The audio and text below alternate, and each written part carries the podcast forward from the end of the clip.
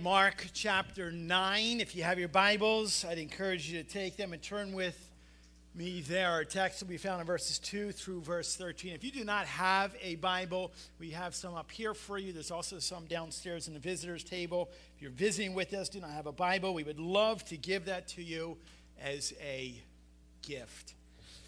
It is like today is like off the scale, gorgeous day outside. This is an amazing time of the year. I love the colors as well. And I am glad that you are here. You know, I, have talked with a number of folks. There's a lot of there's a lot of angst, a lot of anxiety that seems to exist um, right now for many people, in, in, in, many minds, in many hearts. Um, the reason, and I think you may have heard about this on the news, I'm not quite sure, in two days, uh, we have an election.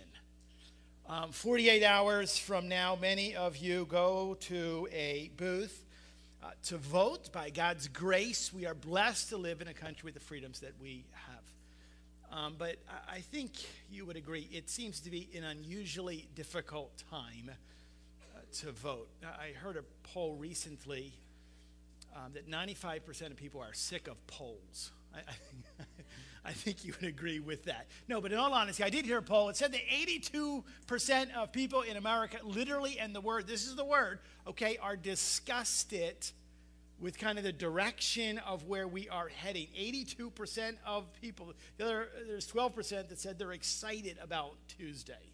So, all, all of that, before we get into this, and this is such an amazing text to kind of refocus our mind and our hearts on really what's important on the glory of God. But could, could I just remind you that, that you can be assured the day after, okay, the election, on November the 9th, it will bring another day of God's perfect sovereignty. I, I, want you to understand that He will still be in charge. His throne will still be occupied, and He will still manage the affairs of this whole world. Okay, understand this that never, ever in the history of all mankind has the providence of God been dependent upon a particular king or prince or president or ruler at any time. God can handle whoever is elected, and therefore, so can we. It says this in Proverbs chapter 21, verse 1 The Lord can control a king's mind as he controls a river. He can direct it as he pleases. If you recall throughout the history, God spoke to one of the most wicked and powerful rulers ever, the Pharaoh of Egypt, and he says, But for this purpose I have raised you up to show you my power, so that my name may be proclaimed in all of the earth. God used a wicked king of Assyria to help in the construction of the temple. God used a horrible horrid King Cyrus to let the Jews go back to Jerusalem. God humbled one of the proudest and strongest rulers of his day, King Nebuchadnezzar, to seven years of humility. Believe me, okay, when I say that God is not worried, and I don't want you to be. I don't want you to lose sleep over this. Daniel chapter 2 says that he removes kings and he sets up kings. So, as we have a responsibility on Tuesday, may, may I remind you, I, I, I cannot and I will not tell you who to vote for. Please pray, first and foremost, that God will give you wisdom. Vote according to biblical principles. And when you disagree with someone, and I am certain that you will probably disagree with someone, please understand that is not a cause for disunity within the body of Christ. We are to be known by our love for one another. Finally, Paul tells Timothy what in 1 Timothy chapter 2? He urges us. What is our job? To pray, supplications, prayers, intercessions, and thanksgivings be made for all people, for kings, for all those in high positions in authority, that they may lead a peaceful, quiet life, godly and dignified in every way. That's really our job description more than anything else. And let me remind you in Philippians chapter 3 that what? Our citizenship is not here. As followers of the Lord Jesus Christ, our citizenship is in heaven, and from it we await a Savior, the Lord Jesus Christ. Do you realize that on November the 9th, the day after, we will be one day closer to the return of the Lord? Let, let me, let me remind you of those things rather than you be anxious and worked up about Tuesday. This is a perfect text. I'm so thankful that the Holy Spirit, in his arranging and ordaining of preaching schedules, allows this to be our focus, where we get a glimpse, the transfiguration, we get a glimpse of the glory of God. We need to pray first and foremost. Let's bow our heads and ask for God's help as we look into and, Lord willing, learn from his word this morning. Let's pray. Father, I, I thank you that we can come to you, our, our holy and heavenly Father, and we come to you as your own children. Lord, positionally, we have been adopted into your family through the work of Christ. We praise you. I praise you for the work of justification. Lord, that what was in the past is in the past, and that when we acknowledge our sin and we ask for you to forgive us as our Savior that has paid the price, we have an amazing role and responsibility as followers of you. God, we, we need your strength. I need your strength. We need right now the power of your Spirit to assist us to be obedient. We, we live in interesting, fascinating, thrilling, and yet terrifying days. God, I would ask that through through your word and for a few moments you would speak to us. Please, please, Lord, I am desperately and yet gloriously reliant upon you. Please guard my mind and my mouth from saying anything, anything that would not exalt the name of Jesus and bring glory to you and edify and build up this body. Lord, please, please do with all of us as you see fit. We ask this in the strong and powerful name of our Savior, the Messiah, the Christ, Jesus. Amen and amen. Okay, the Gospel of Mark, I, I, I hope it's becoming more and more obvious. I know we get kind of kind of glimpses and snippets along the way. I hope it's becoming clear that the first half, we've just, just passed halfway, the first half of the Gospel of Mark focuses on who Christ is, that, his, that, that, that is his person. The second half that we are now introducing focuses on what Christ must do, that is his purpose. And the hinge moment kind of swings from what Peter, speaking on behalf of the other disciples, says in chapter 8, verse 29, when they realize, they recognize you, Jesus, you are the Christ. You're the one the Son of the living God. Now we know since that moment, since uh, Peter spoke those words, Jesus also says, But I must suffer. I must be rejected and I must be killed. And the whole story kind of swings where the disciples were like excited and thrilled about this idea of triumph, about the kingdom of God, to one of tragedy. You're going to suffer? And that if we're followers of you, we're going to suffer as well. So we understand here, last week we talked very specifically that, that, that what? To follow the Lord Jesus Christ, it's going to cause you, it's going to cost you and I this cross bearing, self denying loyalty. If Jesus Christ is to suffer, we are his followers, then guess what? Guess what? We have to be prepared to suffer as well. Last week, this week, there's a whole other side. There, there's another side to the life of a Christ follower.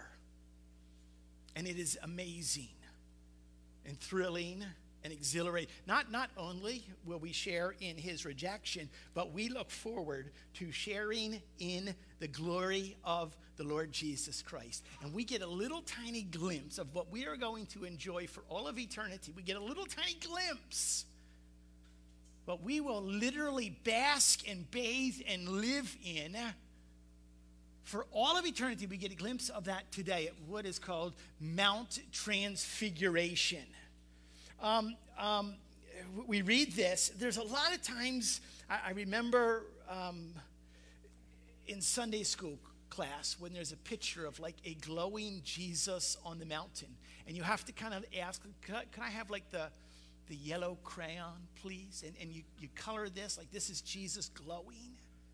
I've always loved this story, but there's been a part of me that's like, so why exactly? Like, why does Jesus go through this? Why? Because he reveals, and we're going to get a, a glimpse, his glory is his resplendent beauty, his magnificence, his fame, his eminence. We get to see that through this text this morning. Here it is. Uh, Mark chapter 9, we pick up in verse 2. After six days, Jesus took with him Peter and James and John and led them up a high mountain by themselves. And he was transfigured before them. And his clothes became radiant, intensely white, as no one on earth could bleach them. And there appeared to them Elijah with Moses, and they were talking with Jesus.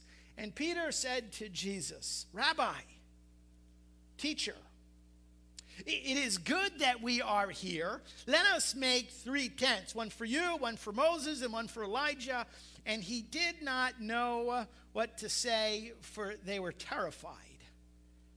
And a cloud overshadowed them, and a voice came out of the cloud This is my beloved Son. Listen to him. And suddenly, looking around, they no longer saw anyone with them but Jesus only. As they were coming down the mountain, he charged them to tell no one what they had seen until the Son of Man had risen from the dead. So they kept the matter to themselves, questioning what, what this rising from the dead might mean. And they asked him, why, why did the scribes say that first Elijah must come? And he said to them, Elijah does come first to restore all things, and how it is written of the Son of Man that he should suffer many things that Elijah has come, and they did to him whatever they pleased, as it is written of him. Okay, you, you know that I love alliteration. And um, in this text, like there are T's that just like jump out all over the place. So I just just hug the text, okay? Just so that you know that we see this in verse 2, twice in verse 2, we see this in verse 4, we see this in verse 9. Number 1, here's the first T. Jesus took with him Peter, James, and John. Number 1, Peter, excuse me, Jesus took with him Peter, James, and John. Three disciples. James and John, sons of Zebedee, uh, they're referred to as sons of thunder. They're, they're brothers, and Peter, the leader of the pack, so to speak. It's interesting, and there's no doubt that these three particular disciples form kind of a close inner circle around Jesus. Some people would struggle with that. Like, does he love these guys more than the rest of the disciples? Absolutely not. He loves them all equally but they're closer to him. These are the first disciples that Jesus called. They are clearly the most mentioned of all of the 12. Now, we don't have a lot of kind of detail, but there's parallel passages to this particular text. And in Luke chapter 9, it gives a little bit more detail about these guys. It says this in verse 28 And he took with him Peter and John and James, went up to the mountain to pray pretty similar to what we read in Mark chapter 9. But in verse 32, it says, Now Peter and those who were with him were heavy with sleep. And when they became fully awake, they saw his glory. Now, if you, you think of Peter and, and these guys, for some reason, it seems that there's several different occasions where they're drifting off on Jesus. They fall asleep in, in a couple weeks, months, however long it takes, we'll get to Mark chapter 14 when Jesus goes to the Garden of Gethsemane to, to pray the night that he was betrayed and arrested. And if you recall, it says what? That Jesus rose from prayer and found his disciples sleeping for sorrow. Now, we have this idea that for some reason, Peter, James, and John, although they're closest to Jesus anyone, they have a really tough time with staying awake. They're falling asleep on the job all the time. You kind of wonder, like, why is that? If you recall, it, it, it says in Luke chapter 22 that, that Jesus found them sleeping for sorrow. What, what news had the disciples just heard about that Jesus was going to suffer? That Jesus was going to be rejected? That Jesus was going to die? We know in the Garden of Gethsemane, they know what is coming. And what happens? How do you feel when you experience sorrow or sadness? In a sense, you've just received news and it's bad news all the way along. How, how, how do you often, don't you find, even with this pending, like what in the world is going to happen to America after Tuesday? There's a sense of doom and sorrow. What is the response? People oftentimes just let, let's just pull the blankets up over our heads and let's just, let's just sleep it off. Isn't that what happens oftentimes when we get discouraged? Where we just like, we, we just want to stay, what? We want to escape that way. That is exactly, in a sense, how uh, these three who are closest to Jesus feel. Thus, the reason they simply are exhausted. Let's just escape.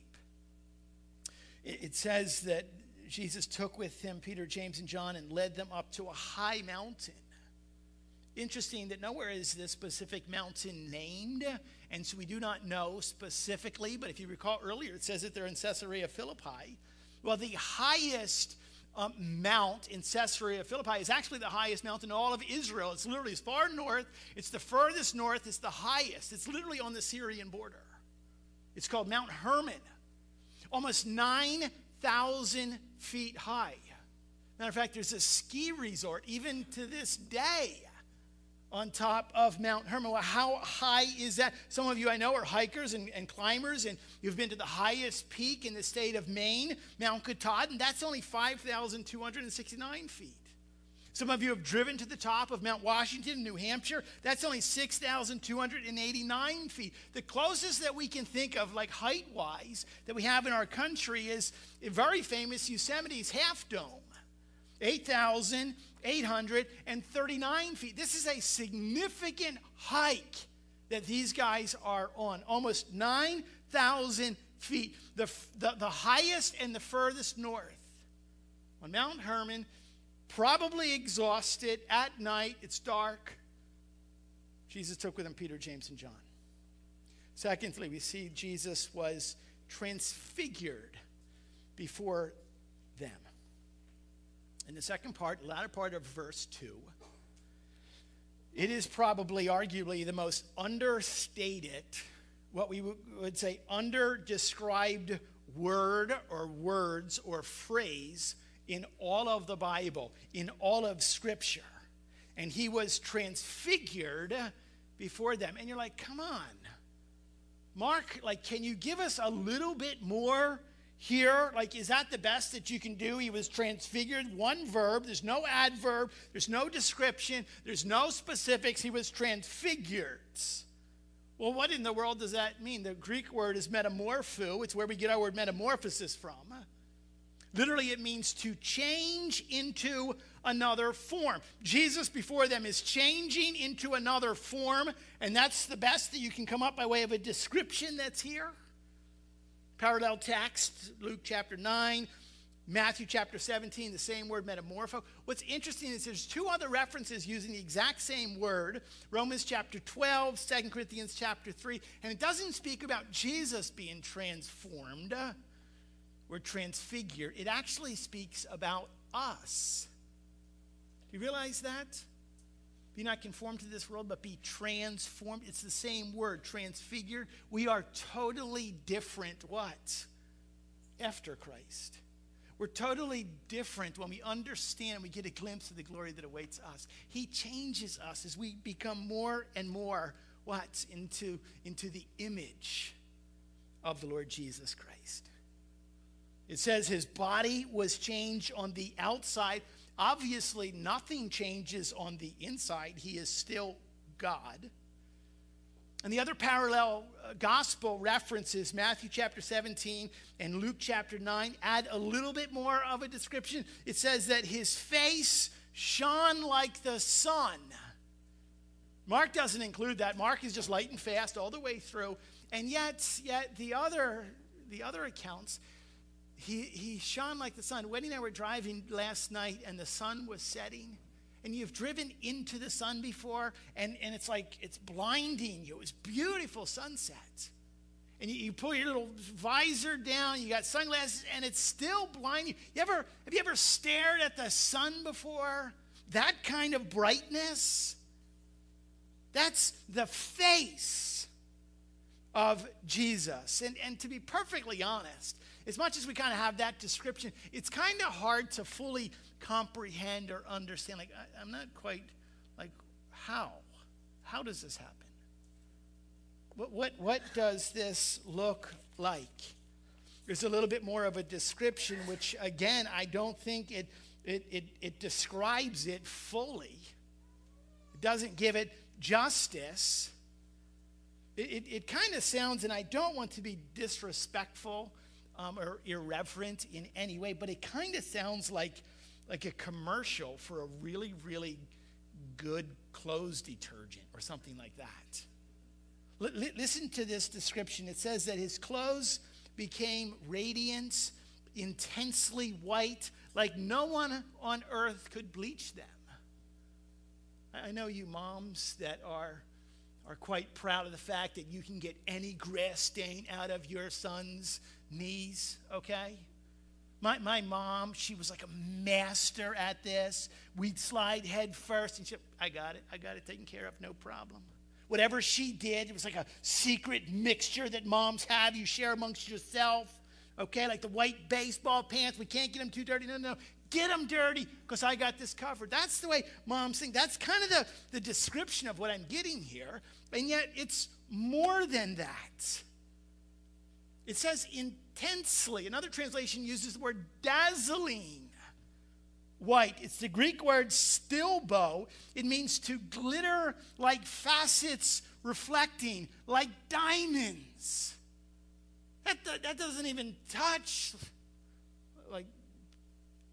pants that have been bleached. This is like what? A face that is shining like the sun and, and he is arrayed wearing garments that are like sparkling diamonds, brilliance. And we say, Whoa! On top of this, what? They have just hiked 9,000 feet. They're exhausted. It's probably the middle of the dark. And all of a sudden, he is transfigured. Why? Because Jesus has a message. I want to give you a glimpse. I want to give you a little tiny look about what is in store. Thirdly, Jesus was talking, we see this in verse 4, to Moses and Elijah. Sounds pretty simple, right? And there appeared Elijah and Moses, and they were talking with Jesus. Now, we know Old Testament, Elijah never died, but he's been gone at this point about 850 years. Moses has been dead for more than 1,200 years, and they just show up and they're talking with Jesus. And you're like, well, kind of like, what? what? What exactly? What do you talk about with a guy who's been dead for the last 1,200 years? It was the conversation. Again, parallel passage, scripture with scripture. Luke chapter 9 and verse 31 adds a little detail. It says, Behold, two men were talking with him, Moses and Elijah, who appeared in glory which in a sense they're probably as well. And it says that they spoke of his departure. They're talking about his departure. And it says, which he was about to accomplish at Jerusalem. What, what is happening here? Get the picture. Two great figures, great figures of the Old Testament, of the Old Covenant. Representing the law, that would be Moses representing the prophets, that would be Elijah. And they're talking about the soon to be coming departure, which is the death, the burial, the resurrection, the ascension of the Lord Jesus Christ, which is happening literally within a couple months, all taking place in the city of Jerusalem. Jesus, in a sense, saying, What? Hey, guys, I got a lot planned here.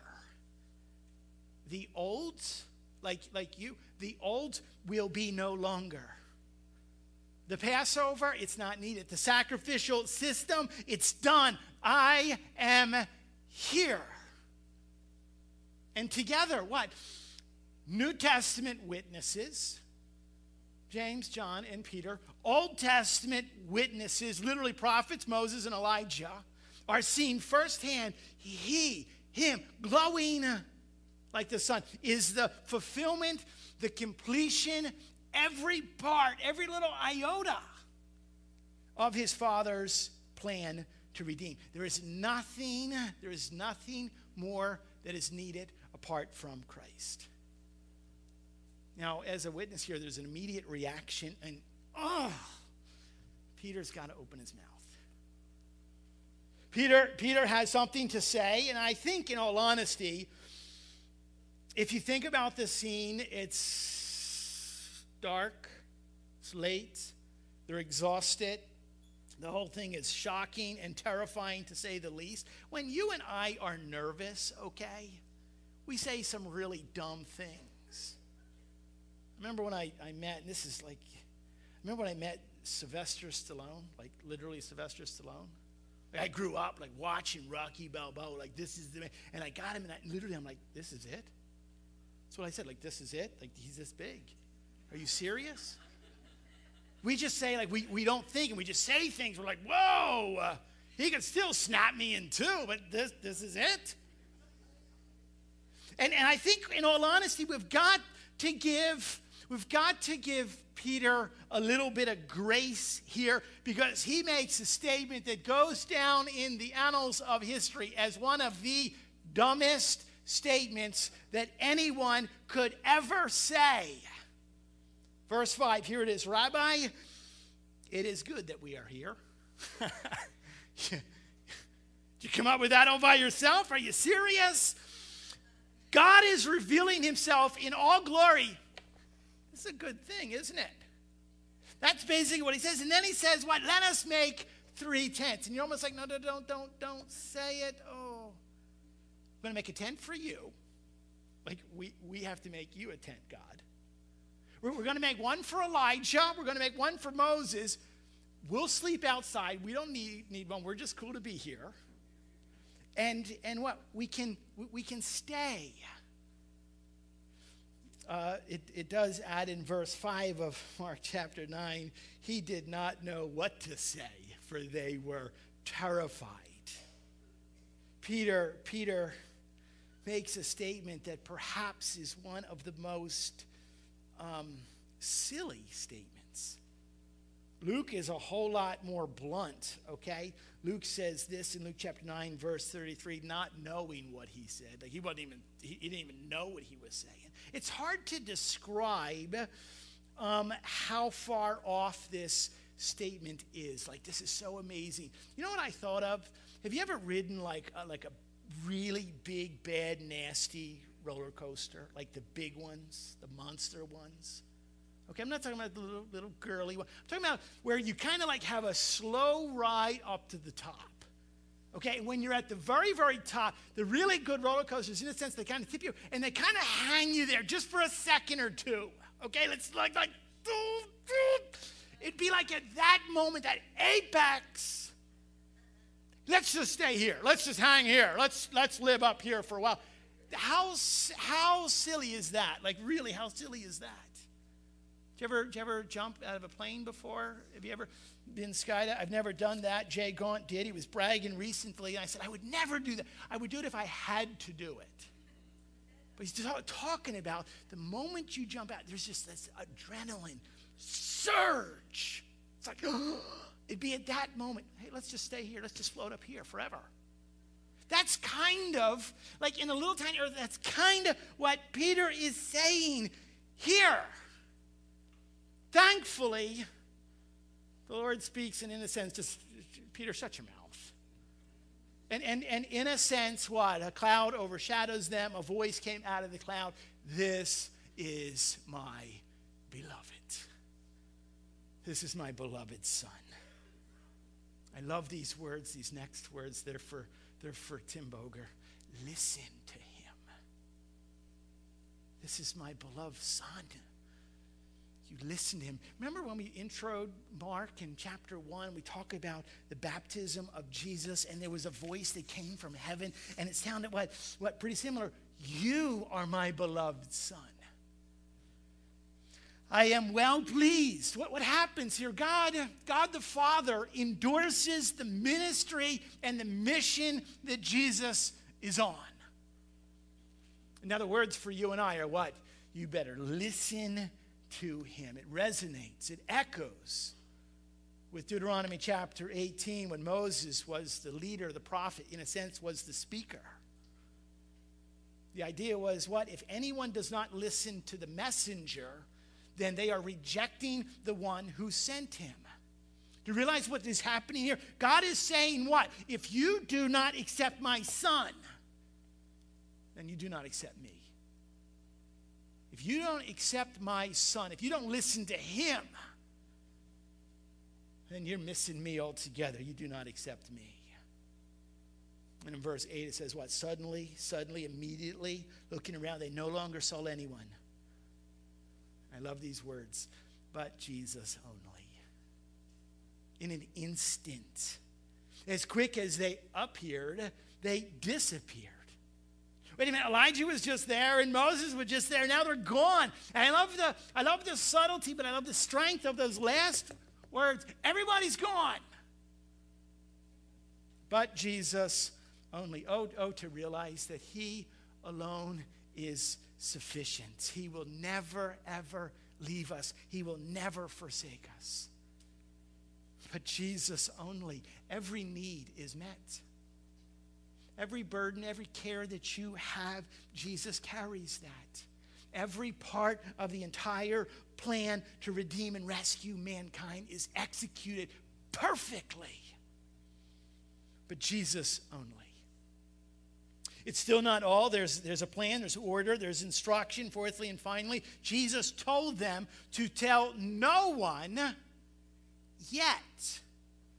Very important. Jesus told them to tell no one, yet, tell no one, in verse 9, what you have seen until the Son of Man is risen from the dead. Have you ever, have you ever heard someone say, not, yet?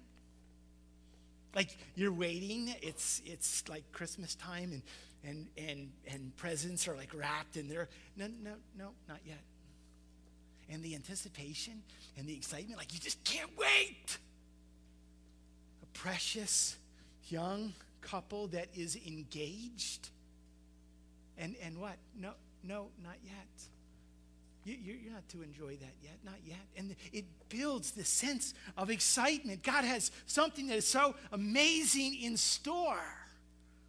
They, they don't know exactly what, and there's questions. They don't know what it means to rise from the dead. What do you mean to rise from the dead? And they ask, what, what does it mean about Elijah coming. And so Jesus, as they descending the hill, takes a teaching moment here.